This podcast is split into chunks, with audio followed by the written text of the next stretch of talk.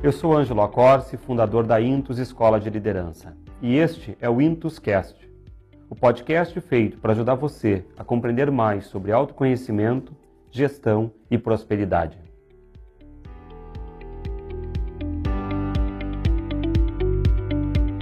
Você já parou para pensar quantas decisões fazemos ao longo de um dia? Desde decisões simples até aquelas que envolvem questões complexas da nossa vida.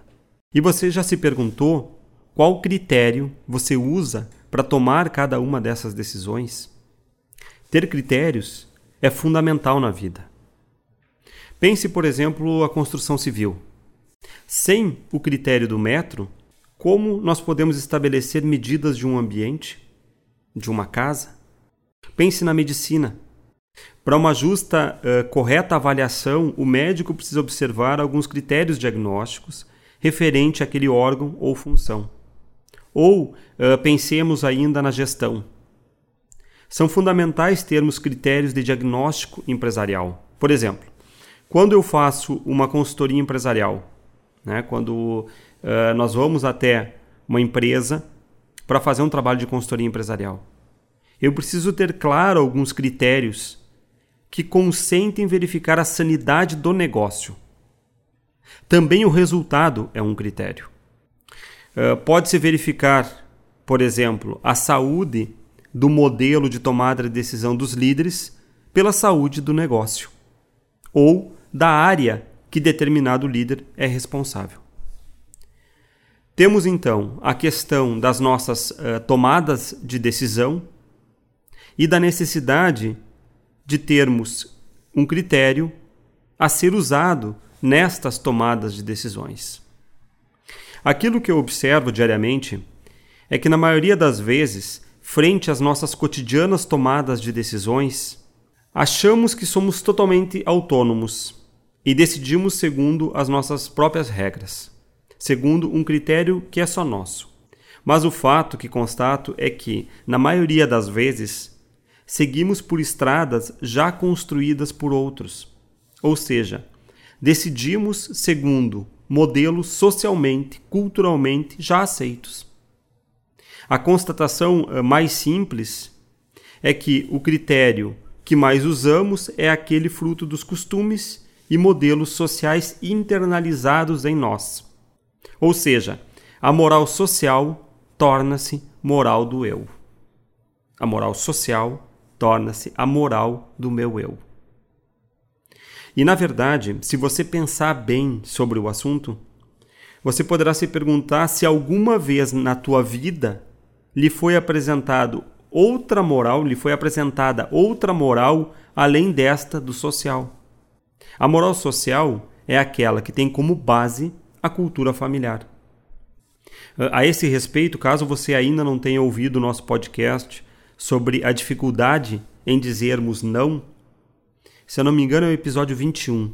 Eu convido você a fazê-lo, pois apresenta didaticamente essa questão do quanto o modelo familiar se torna o modelo do meu eu. Então, seguindo o, o nosso raciocínio, seguindo o raciocínio deste podcast, pense o seguinte: toda moral social, por lógica, tem como finalidade a defesa e a manutenção dos valores sociais. A moral do sistema social ela está em função de si mesma. A sociedade constrói os próprios valores da sociedade, e isso é uma coisa ótima. Uh, o contrário disso seria o caos social. Porém, embora a moral social promova uma certa organização, uma adaptação coletiva, ela não necessariamente está em função do indivíduo. Se assim fosse, bastaria seguir as regras do social para evoluir, viver em paz e ter prosperidade. Mas não é isso que nós verificamos. Pelo contrário, parece que quem mais sofre, quem mais vive em dispersão de si mesmo e em até doença, é aquele que é rígido ao seguir o sistema social. Ou ainda, aquele que é o delinquente e vai totalmente contra o sistema social. Porém, em ambos os casos, o critério de conduta permanece o sistema social. Ou seja, ninguém olha para fora da janela. É preciso, então, eh, uma cultura de acesso, valores, ideias, propostas que consintam uma resposta evolutiva, principalmente para aqueles que sentem em si uma tensão a serem mais. Ou seja, para aqueles que querem o mundo da liderança. Se seguirmos essa reflexão e usarmos o mundo corporativo, o mundo empresarial ou a liderança como exemplo, verificamos que os grandes líderes nunca são reféns do social, mas ao contrário, são hábeis em posicionar-se de forma vencedora no sistema sem ser do sistema. É uma diferença sutil, mas que determina um mundo totalmente novo e vasto. E as pesquisas acerca da liderança indicam que as grandes inteligências constroem as suas inovações não seguindo esquemas da cultura, mas ouvindo o gênio da própria inteligência, ou seja, a intuição. A intuição é sempre criativa, é única, é circunstanciada e é uma resposta a uma necessidade real que nasce da dimensão da alma, ou ensiôntico. Eis que agora temos uma novidade aqui na construção racional uh, que eu estou lhe propondo. Um segundo critério, uma segunda moral, a moral da vida, da natureza, cuja essência última é o profundo de ti mesmo. Essa nova cultura é a cultura de liderança que nós aprendemos, que eu aprendi e que inspira a Intus e que permite que consigamos compartilhar com você experiências, metodologias, conhecimentos e provocações que efetivamente podem te apoiar na construção de uma vida próspera. Feita então toda essa introdução, é, que por, por vezes pode ter lhe parecido um pouco teórica, eu informo que a nossa temática de hoje, a temática deste podcast, é dupla moral. É a compreensão e entendimento da dupla moral. Você irá entender o quanto é importante para a construção da sua vida saber tomar decisões tendo em vista duas morais: a moral do sistema social e a moral do seu projeto de inteligência, do seu ensiôntico, a moral ôntica, do ser. Esse é um dos elementos fundamentais da pedagogia da liderança. Como falei na nossa introdução, nós temos duas morais: a moral sistêmica e a moral ôntica. Aquela que precisamos para o convívio com os outros e que também nasce da organização dos muitos coligados, ou seja, a sociedade, que é muito, os muitos coligados, e a nossa própria moral, a coerência com nós mesmos, com aquilo que efetivamente nos faz crescer, com o nosso projeto de vida. Eu quero também uh, hoje apresentar como a aplicação da dupla moral não só é um indicativo de maturidade, como pode ajudar a avançar, a mudar conceitos e principalmente ser uma chave fundamental no seu sucesso, na construção do seu sucesso integral. Uh, começo então questionando qual é a gênese do problema que nos impede de gerir naturalmente a dupla moral, de viver naturalmente o jogo social a partir da identidade que eu sou. Porque pensa o seguinte: mesmo que teoricamente eu nunca tivesse ouvido falar sobre dupla moral, empiricamente, intuitivamente, eu já tenho essa informação. Porque eu sei que uma coisa sou eu, a outra coisa são os outros. Então, isso abre um dilema. Por que, que a gente não consegue gerir naturalmente este jogo onde existem os outros e o meu espaço de realização, como eu sempre digo, é no social, é nos outros, mas existe a intimidade, o íntimo de mim mesmo. O que eu observo é que a gênese desse problema, a gênese dessa dificuldade, é que pelo modo uh, de educação vivido vivenciado na infância, eu passei a internalizar o outro como eu. É uma passagem um pouco psicológica, mas é fundamental. Eu passei a internalizar o outro como eu. O outro, que no início da vida é aquele adulto uh, de principal referência para a criança, passou a se tornar eu. O outro passou a se tornar meu eu. Eu sobrepus a possibilidade de construção de um eu autêntico por um eu fictício ou não autêntico. Uh, todos nós tivemos na infância um adulto de referência, um adulto que foi a nossa principal referência afetiva. Esse adulto tinha o seu inconsciente, tinha os seus modos, tinha as suas alegrias, tinha as suas frustrações, tinha o seu valor de mundo. Ele era um, um de certa forma, ele era uma célula da moral social. Por meio dessa primeira relação se estabelecem as, desculpa a redundância, as primeiras e fundamentais aprendizagens. A primeira relação da criança com um adulto de referência estabelece as primeiras aprendizagens da vida. Esse adulto, que, é, que será o modelo de mundo para a criança, já possui em si, como eu disse, um padrão moral, uma cultura internalizada. A partir dessa relação da criança com o adulto de referência, são inseridos, internalizados os esquemas da moral social.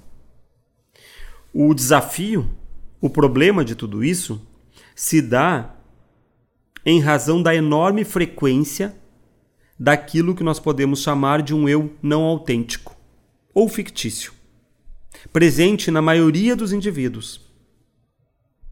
Uh, eu uso essa expressão não autêntico para indicar um eu que é estruturado de fora e não segundo o projeto de inteligência já presente ao nascimento. É não autêntico no sentido de que, ao adotar um modelo externo como base, perde o contato com a própria dimensão de alma ou ensiôntico. Um eu que segue modelos de massa e não aqueles da sua realidade biológica, psicológica, espiritual. Enquanto esse eu não é autêntico, ele fica incapaz de reportar-se, de referir-se ao design de inteligência que a própria vida prevê naquele indivíduo. Repito, enquanto este eu não é autêntico, ou seja, vive em compromisso apenas com a demanda do externo, que foi aprendida e hoje é entendida como eu, ele fica uh, incapaz de reportar-se, de referir-se ao design de inteligência que a própria vida prevê naquele indivíduo. Todo, tudo aquilo que é a dimensão da tua vocação, do teu corpo, como a gente já discutiu aqui. Para esse sujeito, a aceitação e escolha do outro é o que condiz com a sua verdade. Uh, pois para ele é normal seguir a regra da impostação do outro, seguir aquilo que lhe foi ensinado. Ele fica condicionado a fazer e seguir os propósitos, a moral daquele que é sua referência, aquele que sempre fez escolhas por ele, que lhe disse para onde ir e como fazer. É claro que na vida adulta, uma vez que esse mecanismo se tornou fixo e automático, esse mecanismo ele está sediado hoje no teu inconsciente. Você pode, inclusive, uh, interagir com esse conteúdo e dizer: não, mas eu sou muito diferente das pessoas do meu contexto familiar. Eu vou te provocar. Olha bem o teu padrão de, de tomada de decisão. Olha bem. Olha bem as brigas que tu escolhe. Olha bem os afetos que tu escolhe se eles são efetivamente muito distantes daquele padrão aprendido. Às vezes, eles até parecem distantes por uma formação reativa, que é um outro, é um mecanismo de defesa que a gente uh, estudou lá no podcast dos mecanismos de defesa. Ou seja, eu faço o oposto para esconder aquilo que eu, que eu efetivamente desejo. mas eu, o, meu, meu, o meu critério continua sendo aquele aprendido. Não é a minha identidade de ser. Não é o meu projeto de inteligência. É algo fora de mim. Então, é, é claro, repito, que na vida adulta, uma vez que esse mecanismo se tornou fixo e automático, eu não percebo que eu opero segundo modelos internalizados. E muitas vezes eu me, me iludo com uma autonomia de escolha e uma autonomia de ação. Um fato que exemplifica uh, exatamente o que eu estou discutindo é o expressivo número de, uh, de clientes que chegam uh, e que fazem um trabalho e que, na medida em que ampliam o próprio autoconhecimento e uma escuta mais sensível de si mesmos, eles promovem mudanças significativas na própria carreira ou mesmo na organização da vida afetiva. É como se começassem a ouvir, sentir a voz da própria interioridade, do próprio ensiôntico, e deixassem de ser refém apenas da moral social. Deixar, uh, deixam de, de entender, conseguem fazer esse distanciamento daquilo que é a minha moral ôntica, a moral do meu ser, e daquilo que é a moral do sistema social. No início, que, que o cliente começa esse movimento, uh, vem um desconforto acerca daquilo que ele está fazendo.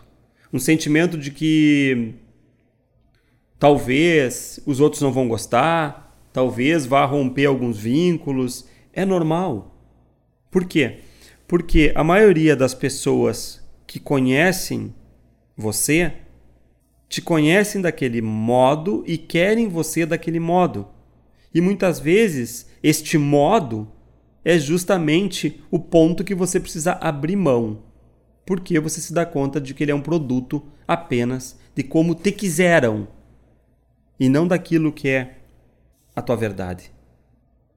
Quando se começa a ouvir, a sentir a fazer a voz da própria interioridade, do próprio ensiôntico, se começa a acordar a própria ambição. Começa a ter um desconforto com aquilo que, que você está fazendo, já não faz mais sentido tantas coisas. Né? Começa a vir um, um sentimento adormecido de que você poderia fazer mais, que você poderia talvez fazer outra coisa ou desejar crescer mais. A necessidade de ser protagonista da própria vida passa a urgir dentro, como um chamado que começa a despertar o eu soterrado na moral social. Um outro aspecto que nos auxilia a refletir sobre a questão da dupla moral é o conceito de autonomia social, que também a gente já, de alguma forma, eh, discutiu nos nossos conteúdos. Eh, quando nós falamos de heterorreferência e autorreferência, a gente falou sobre a questão das autonomias e falou da, da autonomia social. Para que eu possa ser autorreferente, ser autêntico, é, é necessário saber e conhecer o contexto no qual nós estamos inseridos. É, pois a, a essência da autonomia social é a dupla moral nós nos realizamos dentro de um jogo de relações sociais. E saber posicionar-se no social é fundamental para aquele que é ou quer ser um líder. A autonomia social, ela só é possível se nós observarmos também as regras daquele contexto social, as regras da sociedade onde nós estamos inseridos. Ou seja, se eu quero ser é, se eu quero o protagonismo de mim mesmo, eu preciso também conviver com os outros. Pois o outro me ensina muitas coisas, inclusive a partir do seu sucesso. Mas eu preciso uh, me adaptar àquela realidade do social sem perder a mim mesmo. Eu preciso uh, saber ser a mim mesmo, me movendo dentro das regras do social. Um dos grandes desafios na questão da dupla moral e especificamente nessa habilidade de realizar a si mesmo, se movendo dentro das regras sociais, é que, por falta de clareza, por falta de compreensão, eu posso fazer uma radicalização infantil de uma das dimensões da dupla moral, mesmo sem eu me dar conta. Ou seja, você não sabe fazer a dupla moral quando, uh, por exemplo, você conduz o seu, o seu modelo de tomada de decisão conforme a dependência do contexto social. Ou seja, faz pelo outro, faz pelo reconhecimento externo, faz segundo aquilo que o social lhe determina. Ou seja, se anula no processo de escolha por si para uniformizar-se continuamente ao social. Agora, uma outra forma é, que nos coloca em problema e que é muito sutil e que traduz é, muito da nossa infantilidade é aquela pessoa que diz: Eu sou assim, eu faço do meu jeito, é, os outros que me entendam. Né? É, a pessoa não entende que muitas vezes o eu sou assim traduz uma rigidez de personalidade e não uma identificação com a sua identidade. Também o ser mimado e fazer um, uma ditadura da sua infantilidade indica que você ficou preso no, no jogo social da primeira infância. Porque lá te foi uh, dito em subcódigo afetivo, em, em comunicação, inclusive uh, não verbal, mas em, lingua em, linguagem não verbal, né? Uh, de que você poderia fazer. Ou seja, eu, adulto, de referência, acabo alimentando o jogo infantil da criança, que depois vai se tornar um adulto que sempre quer fazer o imperialismo, a ditadura da sua infantilidade. E não é um que, que sabe se adaptar. O profundo da nossa identidade, a nossa dimensão de alma, a nossa dimensão de ensiôntico, ela está dentro da semovência da vida. Ela tem uma capacidade de adaptar-se sem trair a si mesma. Ou seja, não é rígida, como aquela parte que diz eu sou assim, que é, que é justamente a parte infantil. Né? Essa parte que diz eu sou assim é aquilo que nós chamamos de estrutura complexual. E essa sim é rígida dentro de mim e é incapaz de adaptar-se ao contexto social. Enquanto a nossa intuição ela é capaz de colher e informar aquilo que é mais funcional para o aqui e agora. E se adapta sem trair a si mesma. A nossa dimensão de ensiôntico de alma se adapta sem trair a si mesma, ao contrário do complexo.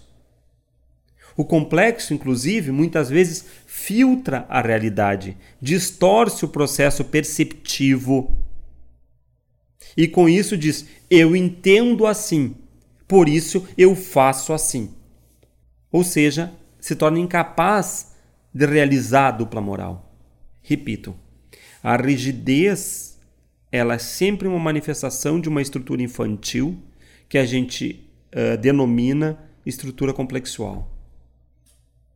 Enquanto a nossa hum, dimensão essencial ela é semovente, ela tem capacidade de se mover com a lógica da vida, como muda o clima, como muda uh, o sol, como mudam as plantas, a nossa estrutura complexual é rígida. Rígida.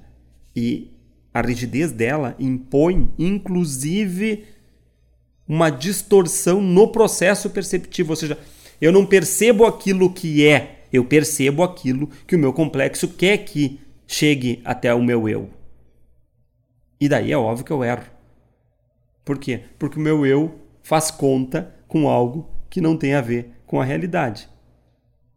Recentemente, uma cliente me deu, me deu um belo exemplo do que é essa distorção perceptiva promovida pela estrutura complexual. Uh, ela disse mais ou menos assim: nós estávamos discutindo isso e ela disse assim: a distorção perceptiva que eu vivo, às vezes, é a seguinte: eu, eu recebo um áudio no WhatsApp e por algum motivo aquilo me incomoda. E eu nem escuto direito. Uh, dela deu deu um, um ilustrou, né? ela disse: ah, um exemplo é que se eu acho que a pessoa está brava comigo ou está me agredindo, ou está me impondo uma coisa, eu por vezes já começo a escutar, já respondo, né, de maneira muitas vezes, ou algumas vezes inadequada. Ou seja, eu não consigo fazer a dupla moral. E, e, e ela seguia dizendo, né? E muitas vezes, quando eu escuto novamente o mesmo áudio num outro dia, eu vejo que aquela pessoa que me enviou o áudio não tinha aquela intenção não tinha tudo aquilo que eu projetei, que eu imaginei. Vocês conseguem uh, entender? Você consegue entender que é muito sutil esse tirocínio, essa aprendizagem, a dosagem que a gente tem que ter sobre nós mesmos para não cair na submissão ao social ou no infantilismo da nossa personalidade. Em ambas as situações, eu não estarei fazendo a dupla moral. Saber fazer a dupla moral uh, é como aquela antiga expressão: saber dar a César o que é de César e a Deus o que é de Deus. E viver uh, bem, se movendo com as duas morais, é uma escolha. Continuamente é uma escolha. E é óbvio que, quando não é possível uh, salvar uh, a própria identidade, os próprios gostos, a própria essência, então ali também é uma escolha de viver ou morrer, de ficar ou sair. Ou seja, quando efetivamente não há possibilidade de jogo da dupla moral, é a hora de decidir, talvez. Ali não tem mais espaço de jogo. Pode ser uma relação, pode ser uh, afetiva, pode ser um negócio. Agora, é claro que Nisso tudo, não cabe ingenuidades e nem uh, infantis expectativas de reconhecimento. E também uh, não é uma questão de ser falso quando se realiza a dupla moral. É ser um sagaz arquiteto da própria grandeza no social, sabendo sempre que a vida te dotou de um projeto de inteligência e que ele deve ser contínua e responsavelmente construído. Uh, essa questão da verdade com o outro também precisa ser entendida e desmistificada um pouco. Faço essa referência porque disse que não é uma questão de ser falso. Mas também a questão é, da de ser sempre verdadeiro com o outro, é algo que precisa ser entendido e desmistificado. Por exemplo, te faço uma pergunta: é inteligente dizer tudo a todos? Ou ser sempre verdadeiro com quem não é capaz de ser verdadeiro contigo? De quem não é capaz de ser verdadeiro consigo e por decorrência, não é capaz de ser verdadeiro contigo. Ao menos é uma questão a ser pensada. Na prática, eu verifico que dar a tua verdade para quem não é verdadeiro contigo é uma ingenuidade e uma infantilidade. Mas se não quer mentir, então se retire.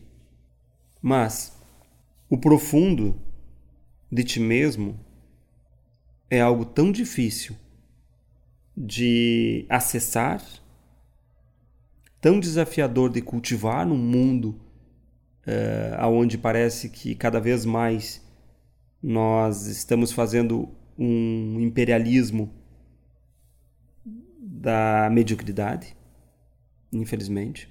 Cada vez uh, menos nós temos espaço para o cultivo da própria identidade. Então, cada vez mais eu tenho que ter a sagacidade na construção social. Saber sempre o que falar, para quem, quando. Caminhando para a conclusão do, desse nosso conteúdo, uh, eu gostaria de retomar a questão da construção de um eu autêntico e do quanto isso está ligado à dupla moral. Existe um grande pensador que frequentemente cito aqui no Intuscast chamado Antônio Meneghetti, que indica que na construção do, do próprio percurso de modo autêntico, o eu deve, deve mover-se na vida segundo duas regras. A primeira é que o indivíduo deve realizar a si mesmo externamente, sem contradizer os estereótipos, os modelos do social e a fenomenologia histórica, aquilo que está se dando. É, adaptando-se para não entrar em colisão, pois do contrário vai ser destruído. Essa é a moral da vida, aquilo que a gente chama de moral ôntica. E um segundo elemento, uma segunda regra que ele indica é que se, de, uh, é que se deve construir este caminho passo a passo, preparando, mudando daqui para ali, até chegar ao teu sucesso. Mover-se como se move o rio, adaptando-se sem uh, deixar de ser quem ele é, até chegar ao mar que é o encontro com a vida, com o profundo da vida. Mar é uma simbologia uh, muito profunda, muito importante em inúmeras culturas da humanidade. O eu, nessa segunda indicação, ele deve estar sempre em um compromisso: salvar a sociedade e ao seu em si, a sua alma. Não deve destruir nem a sociedade e nem a sua alma. Eu agradeço a atenção e quero finalizar também com uma frase de Meneghetti que sintetiza tudo o que a gente discutiu aqui e pela qual eu tenho um carinho enorme. Que diz o seguinte: Nada é necessário na grande vida. Tudo depende do quanto alguém valoriza a si mesmo, quanto quer da vida. Depois determinam-se os meios. Cada estilo de vida tem seu preço. Linda frase, né? Ela é autoexplicativa, é de uma profundidade incrível. Ela abre dizendo que o, a vida a vida vai continuar sempre. Eu passo, a vida segue. Eu morro, a vida acaba. A minha vida acaba. Então, para a vida, para a grande vida, nada é necessário. O que, que faz critério? O que, que determina? O que faz critério, o que determina é o quanto você valoriza a você mesmo. Qual é o teu nível de ambição? E depois determinam-se os meios. Ou seja, é a partir do quanto, é a partir do meu valor e da minha ambição que eu vou me esforçar, que eu vou me empenhar para determinar os meios. E, por fim, é óbvio, cada estilo de vida tem seu preço. Se eu quero ser um grande, se eu quero ser único, se eu quero a realização de mim mesmo, eu não posso ter uma regra de vida como todos. Eu preciso encontrar aquele estilo de vida que efetivamente potencializa, gratifica e amplia a possibilidade de realização da minha inteligência, da minha ambição. Muito obrigado.